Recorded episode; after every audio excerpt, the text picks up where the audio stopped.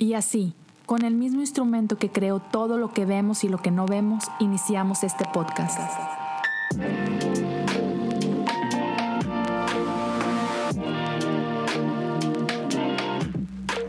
Bienvenidos a Cosas Comunes. Hola a todos y bienvenidos al episodio 236 de Cosas Comunes. Me da mucho gusto estar aquí con ustedes el día de hoy y de entrada, gracias a todos los que han estado apoyando, gracias a los que ah, después de una pausita larga se han seguido conectando y han seguido compartiendo y han seguido comentando. Muchas, muchas gracias a todos ustedes. Ah, es, es, un verdadero honor eh, poder reconectar con cada uno de ustedes. Y bueno, el día de hoy ah, quiero hacer una pequeña pausa en lo que han sido los últimos episodios. Los últimos tres episodios he estado hablando acerca de la situación en mi iglesia, la división, toda esta guerra, por llamarlo de alguna forma, ah, e, entre estos dos bandos, progresistas, tradicionalistas y la conversación LGTBQ dentro de la iglesia y demás. Entonces voy a hacer una pequeña pausa, porque algo sucedió esta semana que me rompió el corazón. Y lo que te puedo decir es que si me rompió el corazón a mí, ah, seguramente rompe el corazón de Dios. Y y quiero hablar de esto porque fue algo que neta me impactó mucho y sobre todo llegó un punto en la historia que fue así como que, wow, ok, esto empieza a cobrar sentido, ¿no? Pero para comenzar, solo quiero recalcar una vez más la importancia de cómo entendemos a Dios. Esta frase la, la he dicho muchas veces y es una frase de A.W. Tozer que dice que lo que pasa por nuestras mentes cuando pensamos en Dios es de suma importancia. ¿Por qué? Porque cómo vemos a Dios impacta cómo vivimos. Por ejemplo, hay gentes que ven a Dios como un juez. Por tanto, juicio para ellos es importante. Hay quienes ven a Dios como un guerrero. Entonces, todo es una batalla, todo es una lucha. Hay quienes ven a Dios como alguien enojado y se nota en su actitud ante la vida. Hay quienes ven a, Dios como un hombre listo a destruir a sus enemigos, ¿no? a la menor provocación y otra vez es... De esta forma viven su vida, buscando enemigos, buscando conquistar, buscando destruir, porque Dios es un rey.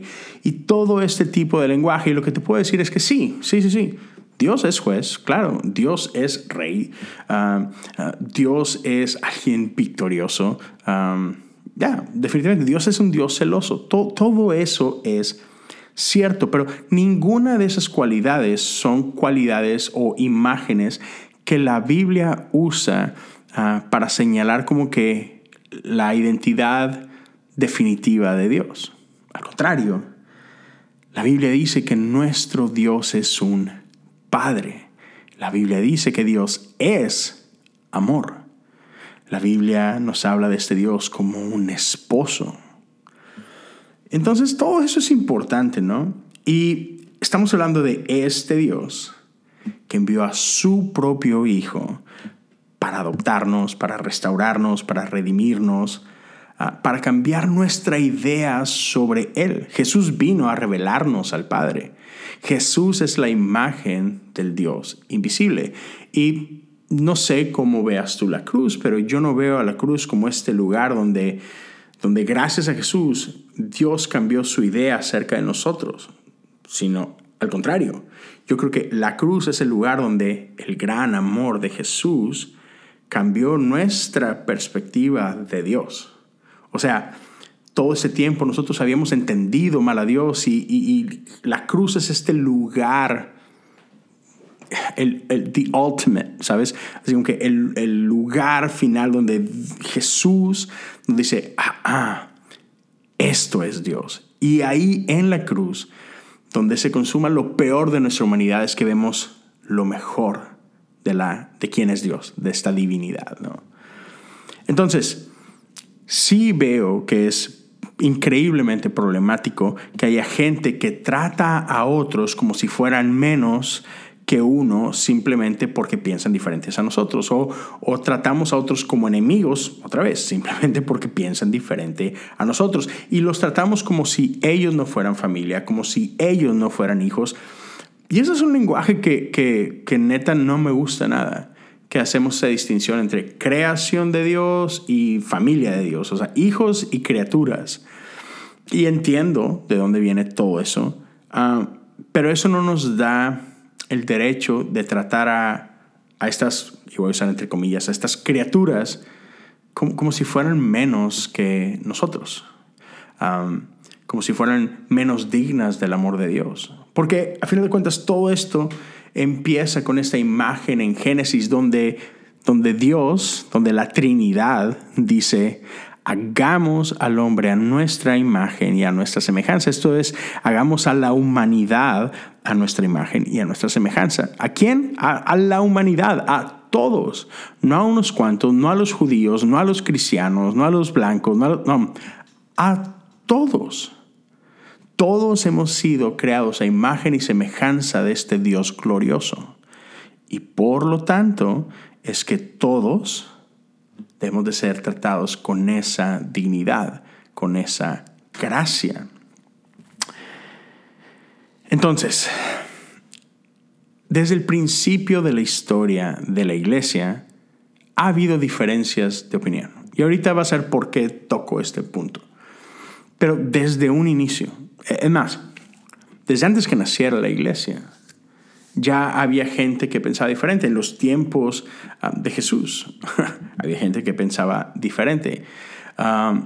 cuando, cuando va iniciando la iglesia, en estas primeras historias del libro de los Hechos, ah, vemos a un Pedro y vemos a un Pablo que discuten acerca de teología. Discuten acerca del rol de la circuncisión dentro de la vida de la fe. Vete más atrás. Hay una ocasión donde, donde Pedro es arrestado y Pedro iba con alguien más, no me acuerdo si era con Bernabé o quién era su acompañante, pero son arrestados y, están maltratándolos y golpeándonos y están ante eh, el Senadrín, ¿sabes? Todo, este grupo de expertos en la ley y demás. Y de pronto Gamaliel se levanta y dice, ¿y saben qué? Mm, no vaya a ser que seamos encontrados luchando en contra de Dios, ¿por qué no ¿Por qué no les damos gracia? ¿Por qué no los dejamos ir? si esto no es de Dios, esto, esto va a morir. Pero cuidado, no vaya a ser que nos encontremos luchando contra Dios. Entonces, aún entre ellos había maneras diferentes de ver lo que estaba pasando con esta naciente iglesia. Después podemos ir adelante en la historia y teníamos a una iglesia, la iglesia católica, la iglesia universal, y de pronto hubo una gran división y se quedó la Iglesia Católica y la Iglesia Ortodoxa. Cientos de años más adelante hay otra gran división entre la Iglesia Católica y la Iglesia Protestante.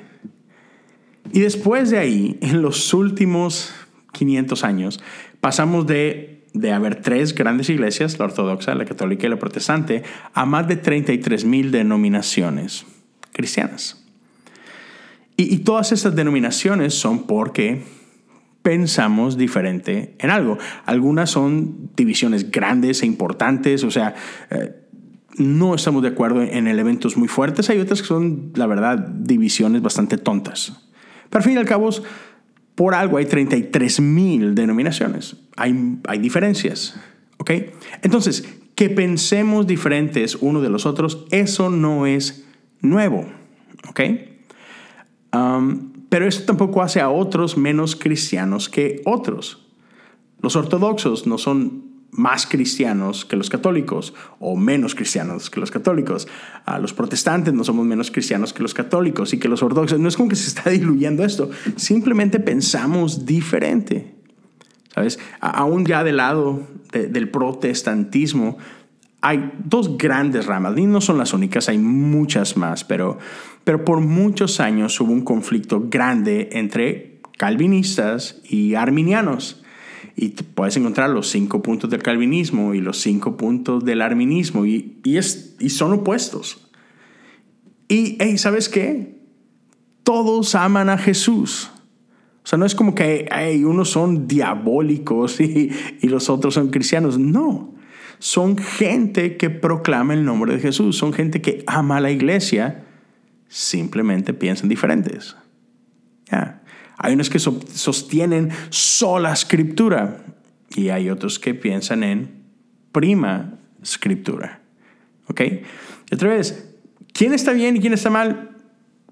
Ah, un día sabremos. Pero de este lado de la eternidad, todos estamos haciendo nuestro mejor esfuerzo por seguir a Jesús en la mejor de nuestras capacidades. Entonces, ya, es... No es nuevo esto de no pensar igual. Pero para mí es preocupante, y, y, eso que estoy por decir no tampoco es nuevo, pero sí es preocupante que vivimos en un estado donde vilificamos al otro lado, satanizamos al otro lado. Decimos cosas horribles del otro lado simplemente porque no piensan como nosotros. Los tratamos como idiotas o los tratamos como herejes, los, los tratamos como si no amaran a Jesús, como si no representaran el Evangelio. ¿Y por qué te cuento todo esto? Bien, esto lo voy a conectar con lo que acaba de pasar en esta, en esta última semana, que es lo que me rompió el corazón. Por ahí hace un par de meses nace una cuenta en Instagram. ¿okay? No voy a decir el nombre de esta cuenta ah, porque no me interesa darle plataforma ni, ni aplaudir lo que está haciendo. Pero es una cuenta que nació con el propósito de, voy a decir esto entre comillas, si no me estás viendo estoy usando comillas, para defender la sana doctrina. Y tú me puedes decir, Leo, de esas cuentas hay un montón. Y sí, es cierto. Pero me llamó lo particular de esta cuenta que se enfoca en acusar a podcast y a podcasters. ¿Ok? Y, y me, me, di cuenta simplemente porque tengo muchos amigos podcasters. O sea, yo hago podcast y pues estoy en este círculo de amigos que hacemos lo mismo. Y entonces me, doy cuenta de esta cuenta, suena chistoso, perdón. Uh, puedo usar diferentes palabras ahí, pero no. Entonces me percato de esta cuenta y me llama mucho la atención que acusa a varios amigos míos y acusaciones graves. Y yo conozco a esta gente. Son gente que yo sé que ama la iglesia, sé que es gente que ama a Jesús, piensan diferente a mí, su, visión de iglesia es muy diferente a la mía, pero, pero sé que su corazón está en un buen lugar. Otra vez, no, no, no coincidimos en las formas y no coincidimos en algunos conceptos teológicos y demás, pero, pero yo, no, yo no dudo de su amor por Cristo, yo no dudo de su amor por el Evangelio. Sin embargo, esta cuenta otra vez empieza a atacarlos duramente entonces me llama la atención y claro que me entra un poquito como que la curiosidad o el morbo, como lo quieras ver, y empiezo a checar los diferentes posts. No tiene muchos. Y otra vez, veo las cosas que dice de estas personas, de estos amigos.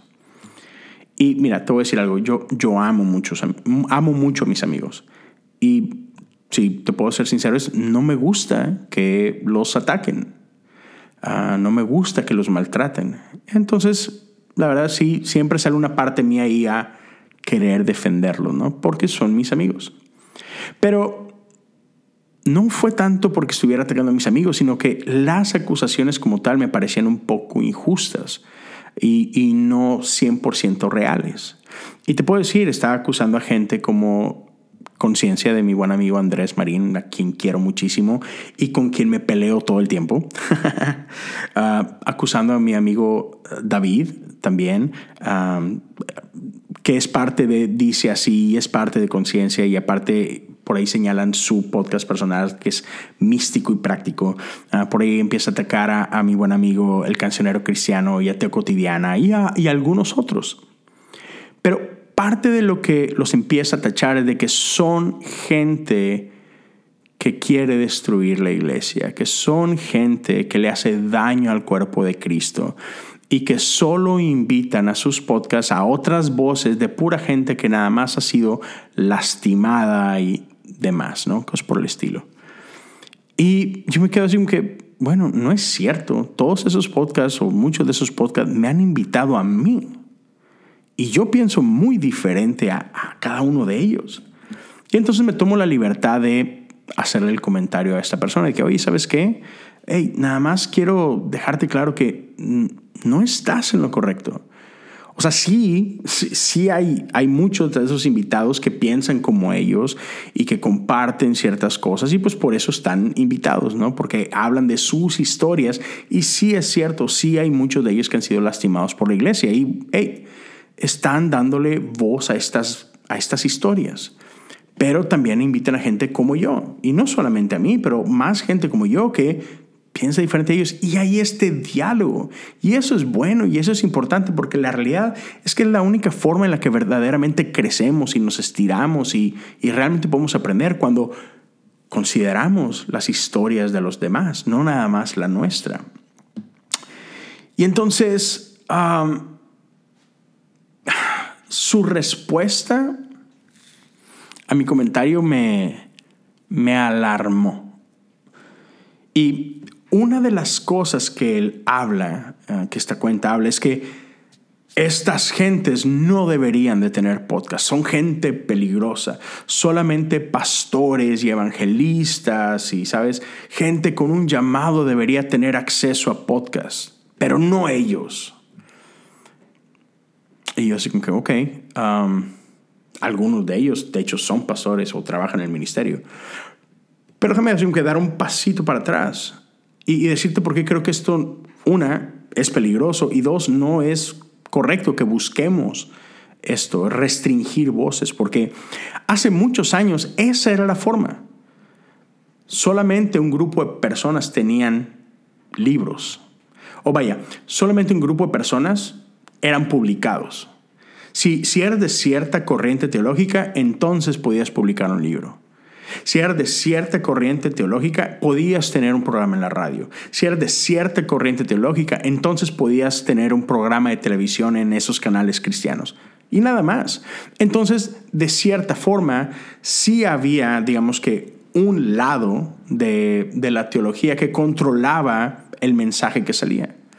Y de hecho, no es novedad que América Latina ah, tiene un, porcentaje muy grande de una cierta identidad teológica. Porque hay un grupo de personas quienes evangelizaron Latinoamérica. Y hay un grupo de personas que le metió lana y que le echó ganas y que pues produce material y eso es lo que se tiene y nada más. Pero hay otras ramas teológicas que no tienen acceso a la gente, más bien, que la gente no tiene acceso a estos materiales porque, ya, porque no tienen manera de publicar su trabajo. Y eso empezó a cambiar con la tecnología, ¿sabes? Cuando el Internet llega al mundo y, de pronto blogs comienzan a existir, ¿qué, ¿qué pasó? Pues gente que tenía algo que decir, descubre los blogs y empieza a hablar, empieza a contar sus historias. Y entonces empieza a salir un nuevo mensaje para las masas. ¿Qué pasa después con YouTube? Gente descubre que, hey, puedo, puedo subir contenido a YouTube y es gratis. Y entonces, otra vez, otras voces que antes no tenían una voz, ahora tienen una voz. Y claro, no tienen la misma difusión y no son tan populares, pero, pero se empieza a esparcir otro mensaje diferente. Hace algunos años no había podcast en español. Hace cinco años los podías contar con tus dos manos la, cantidad de podcasts en español que había. Pero, ¿qué pasa en los últimos dos años, en los últimos tres años quizás? Explotó lo que es podcast cristiano en español. Y ahora hay miles. Y hay de todo. O sea, hay, quienes comenzaron con, esta ola y siguen aquí. Hay quienes comenzaron y dejaron tirado el podcast y no lo volvieron a, a, retomar. Hay quienes comenzaron, lo tiraron y luego lo han retomado. O sea, hay, hay de todo tipo, ¿no? Pero la realidad es que todos los días nace un nuevo podcast. Porque es demasiado sencillo, porque no requiere una gran inversión. O sea, hoy por hoy hay plataformas completamente gratuitas como Anchor. Y no requieres como que un gran micrófono. No, no ocupas comprar un micrófono como el mío. Puedes grabar con el micrófono de tus audífonos del celular. Es más, puedes grabar directo a tu celular. Claro, la calidad va a cambiar, pero, pero lo puedes hacer. Y conozco gente que así lo hace. Entonces, de pronto existieron otros medios para hacer esto. Y gente que no tenía voz, ahora tiene una voz. Y ahora entiendo que, hey, no todos son pastores.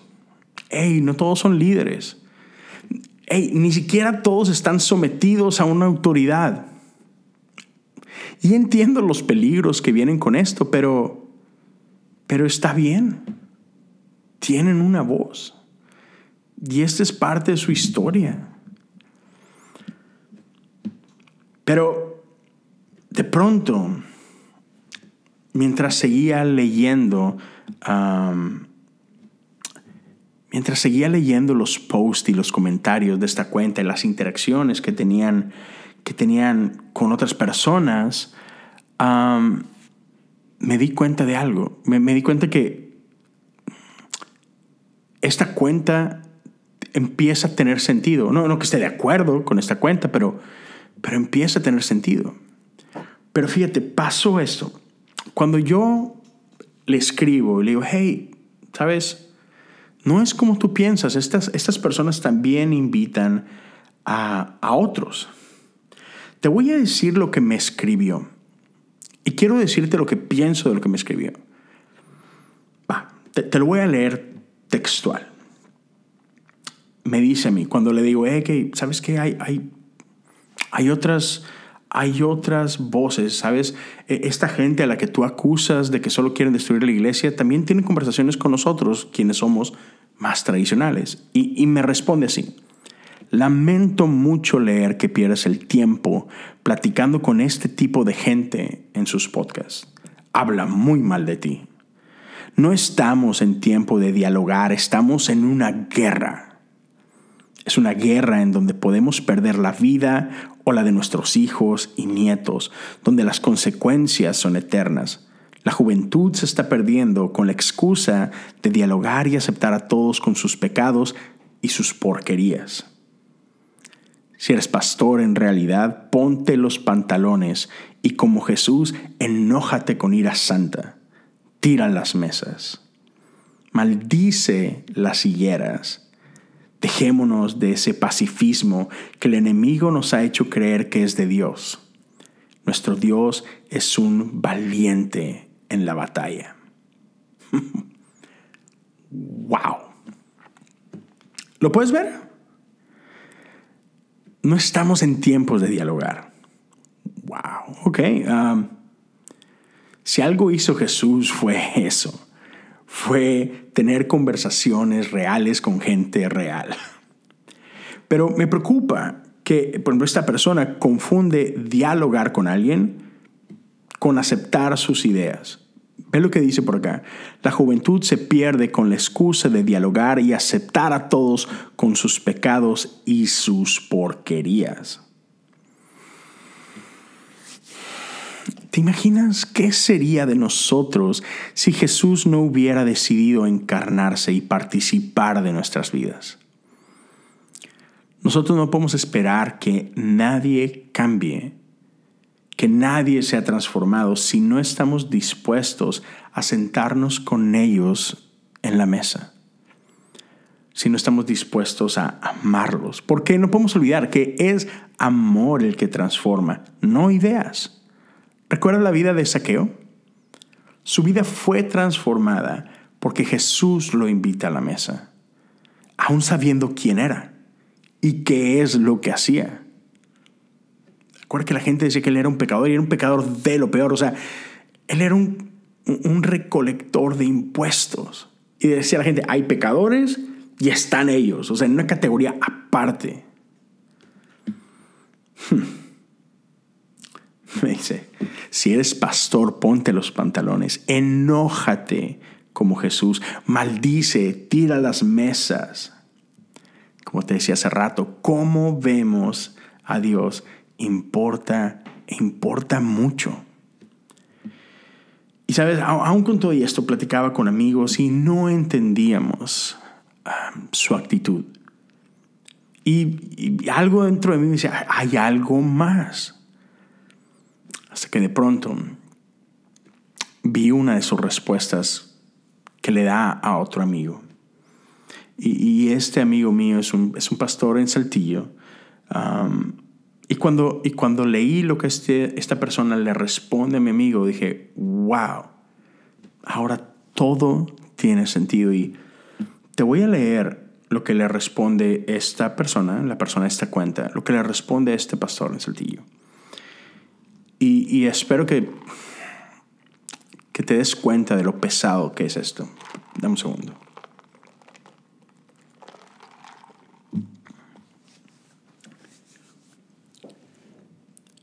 Le dice esta persona, ah, voy a ir a escuchar tu contenido. ¿Eres pastor de una iglesia?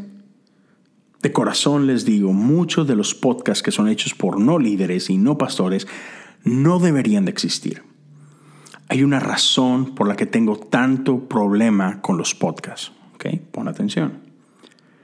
Es que mi hijo dejó la iglesia por escuchar muchos de estos podcasts, donde gente sin un llamado de Dios se pone a opinar de cosas que no saben y se ponen a quejarse de la iglesia que tanto ama a Dios. Ahora mi hijo no se congrega y no me habla. Y culpo a esas voces que sin saber lo que mi hijo pasaba, sembraron una semilla de descontento. Solo pastores o evangelistas deberían tener podcast porque ellos sí tienen un llamado divino. Así que de corazón espero que seas un pastor y tengas un podcast de prédicas al corazón. Si no, sí aparecerás en mi lista. No sé tú. Pero aunque no comparto sus ideas, para nada. Y aunque no comparto su postura, entiendo su motivación. Otra vez no la comparto, pero la entiendo. Es un hombre dolido. Es un hombre quebrado. Es un hombre que está pasando por una etapa de luto en su vida relacional es alguien que perdió su relación con su hijo. Ya lo entiendo. Yo no haría lo que él está haciendo, no apruebo lo que está haciendo, pero de pronto cobró sentido lo que estaba haciendo. Y me animé a responderle. No, no, me respondió. Eso no fue en respuesta a mí, pero lo vi y, oh, no pude evitar el responderle algo y, y te lo voy a leer y luego te voy a decir lo que creo de esto. Le pongo yo a esta persona, mi estimado Señor, lamento mucho lo que pasó con su hijo. Nadie acá debemos alegrarnos por lo que usted está viviendo. Mi oración está con usted y mi corazón se parte con el suyo. Pero permítame decirle algo con todo el respeto que me merece. Su hijo no se fue por escuchar estos podcasts. Su hijo se fue porque lo que escuchó en estos podcasts resonó con lo que él venía viviendo. Lo animo a tratar de entender a su hijo. Pregúntele a él su historia. ¿Qué lo hizo salir huyendo de la iglesia? ¿Qué o quién lo lastimó. Pero escúchelo no con ánimos de defender a su iglesia o a su fe. Escúchelo por amor a su Hijo. Ese amor, esa atención a su vida va a lograr mucho más que cualquier defensa del Evangelio. Dios es un Padre que renunció a ser igual a Dios con tal de rescatarnos de las garras de la muerte y el pecado. Usted vístase de padre, no de apologeta. Eso es lo que necesita su hijo en este momento de su vida. De la fe de su hijo el padre se va a encargar.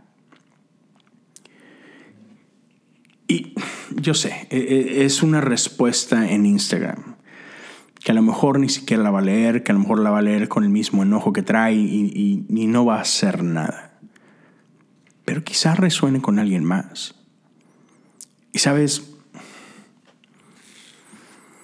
creo que tenemos que ser conscientes que mi experiencia de iglesia no es necesariamente la experiencia de iglesia de alguien más. Mira, yo constantemente me peleo con mi buen amigo Andrés Marín. Y nos peleamos un montón porque tenemos experiencias de iglesia muy diferentes. Él y otros amigos de pronto me, me describen cosas que ellos han vivido o que gente cercana a ellos ha vivido, que te soy sincero, me es completamente alienígena. Y, y ellos de pronto me dicen, es que no puedo creer que tú hayas vivido el tipo de vida que viviste en tu iglesia. Y porque te soy sincero, viví una gran infancia y una gran juventud en mi iglesia. No te, voy a decir que era perfecta, pero man, no tengo más que increíbles recuerdos de mi vida en la iglesia. Te lo prometo, en ningún momento en mi vida yo he pasado al lugar de decir, no quiero nada con Dios, no quiero nada con la iglesia. No. ¿Tuve problemas con amigos o con pastores? Sí, claro. Pero sabes, los diferentes pastores que yo tuve fueron una bendición para mí. Quizás nadie de mis pastores está escuchando esto, pero si acaso alguno lo escucha o, alguien que conoce mis pastores llega a escuchar esto, hey, déjenle saber. Fueron una bendición para mi vida. Ya. Um, desde mi primer pastor, que, que, yo recuerdo cuando tenía como 6, 8 años, uh, el pastor Esparza, uh, el pastor Marco Antonio, el pastor uh, David Elizondo, eh, el pastor Rodolfo Torres, se, me, se, me, escapa ahorita el pastor García.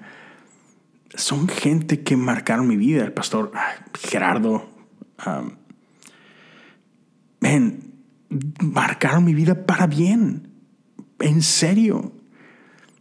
Yo crecí, eh, en, yo crecí en la iglesia metodista en México y una bendición para mí.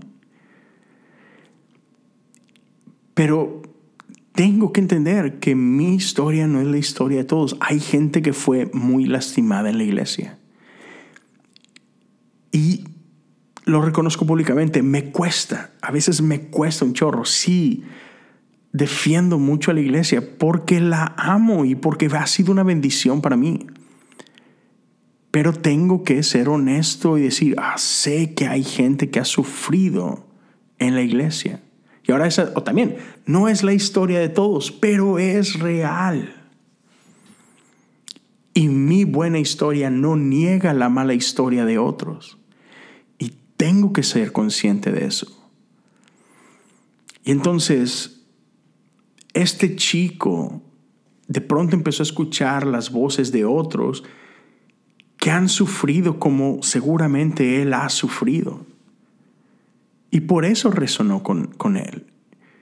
Y por eso al escuchar otras voces y otras historias, él dijo, sí, esa es mi historia. Y claro que no me da gusto que él se haya alejado de la iglesia, claro que no me da gusto que él haya roto su relación con su papá, claro que no me puede dar gusto. Pero a la misma vez es lo que le, mencionaba yo a esta persona de que, hate, la culpa no es de los podcasters. ¿Quién dañó a tu hijo? Eso es lo que debería de molestarlo. Pero, pero a veces nos cegamos por las cosas que nosotros amamos o por esas cosas que nosotros, sabes, tenemos en gran estima. Y a veces, esto es triste, pero a veces le damos más valor a estas vacas sagradas que a nuestros propios hijos. Y confundimos porque pensamos de que, ah, es que sí, es que sí, si traiciono esto es que estoy traicionando a Dios y, hey, no, no, no es lo mismo.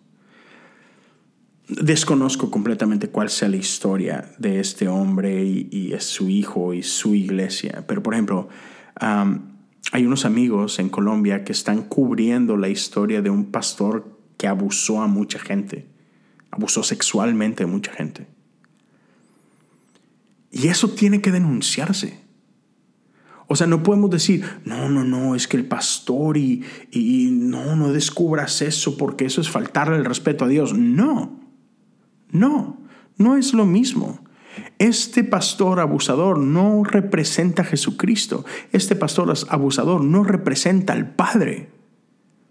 No, este pastor abusador está mal y lo que hizo estuvo mal y tiene que pagar por eso ante la ley y ante la iglesia. Y no podemos decir estas cosas que de repente leo por ahí de que no, no, no, pon tus ojos en Jesús. No, no. Pablo dijo, hey, ser imitadores de mí como yo de Cristo. Hey, todos estamos llamados a vivir vidas de santidad. No se vale destruir la vida de la gente, pero decir, hey, pon los ojos en Dios. Hey, fuiste abusado sexualmente, es ok, mira a Jesús. Eso es lo que importa. No, no está bien. Hay gente que ha sido abusada en la iglesia. Y eso no está bien. Y no podemos enojarnos con podcasters que denuncian esas cosas. Porque el problema no son los podcasters que denuncian, son los que victimizaron a alguien más. Con eso tenemos que enojarlos. Si hay algo, si hay algún sistema o si hay alguna persona que está lastimando gente, tenemos que detener eso no a quien denuncia los abusos. Pero a veces pensamos que levantar la voz es levantar la voz contra Dios. No, no es lo mismo, no confundamos las cosas.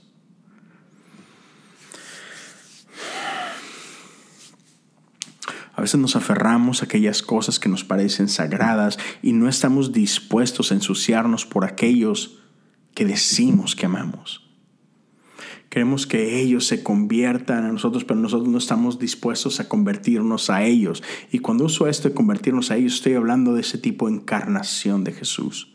Jesús, siendo igual a Dios, no tuvo el ser igual a Dios como algo que aferrarse, sino que se despojó a sí mismo de esa gloria. Y Él vino a ser como nosotros. él se convirtió como uno de nosotros, para que nosotros pudiéramos convertirnos en alguien como Él.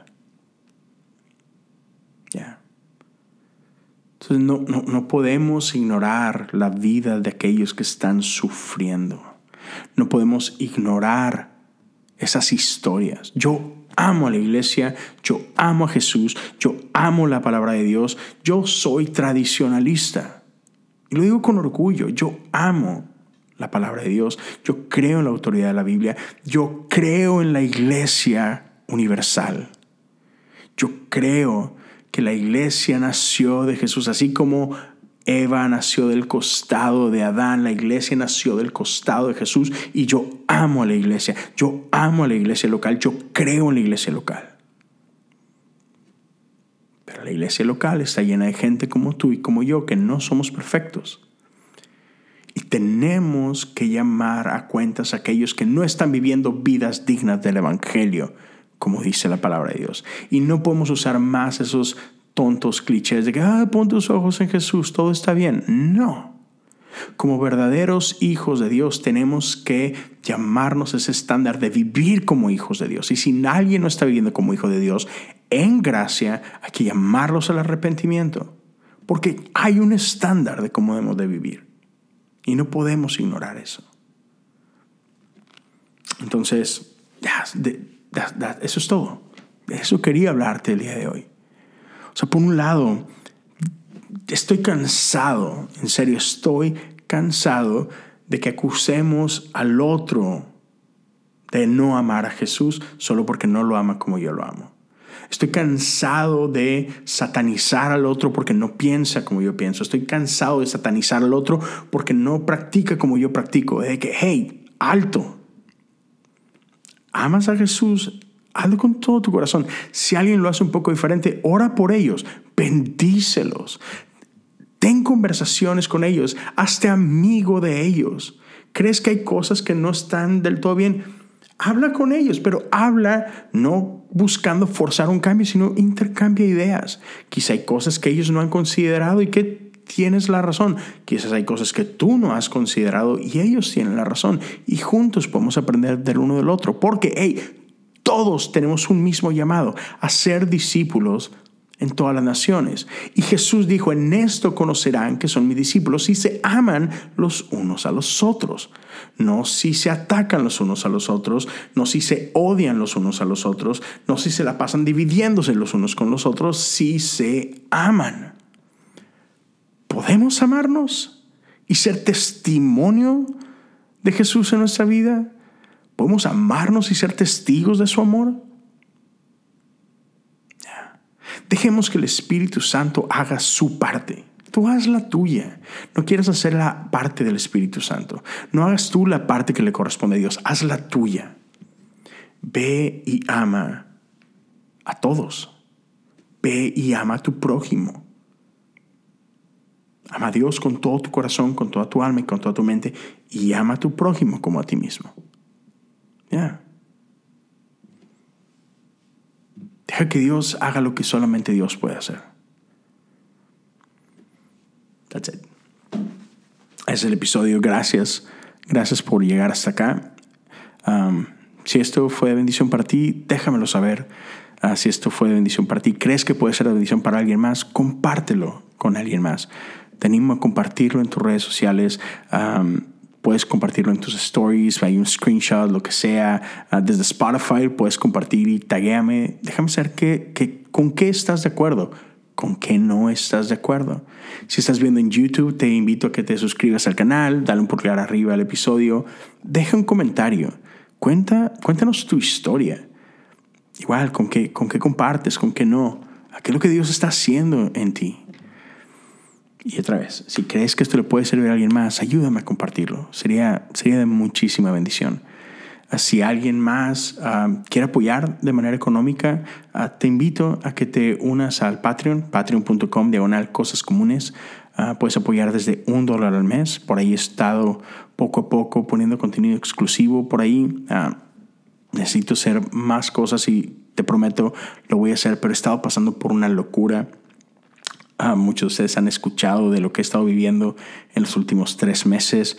ahorita todavía mi familia y yo no tenemos una casa, estamos viviendo con una familia que nos ha apoyado de una manera increíble, ah, pero mi esposa por cuestiones de salud duerme una noche aquí, otra noche allá, buscando un lugar donde pueda recuperarse de, de todo lo que la aqueja. Entonces sigan orando por nosotros, la verdad sí ha sido bien difícil, no les voy a mentir estamos cerca eh, y, así como que ah, en, 25 días más vamos a llegar del otro lado del túnel, pero cada, uno de esos días son tan, tan, tan difíciles. Entonces, por favor, sigan orando por nosotros. y otra vez, si quieres apoyar, puedes hacerlo ya sea por Patreon, simplemente compartiendo el episodio en redes. y listo. Ah, si alguien tiene algo que quieran conversar, platicar, orar, sabes que puedes encontrarme en Instagram, mándame un DM, estoy como Leo Lozano HU y será un gusto platicar contigo. Gracias a todos por acompañarme hasta acá. Cuídense mucho, ah, tengan una increíble semana y nos vemos y nos escuchamos en el próximo episodio. Dios te bendiga.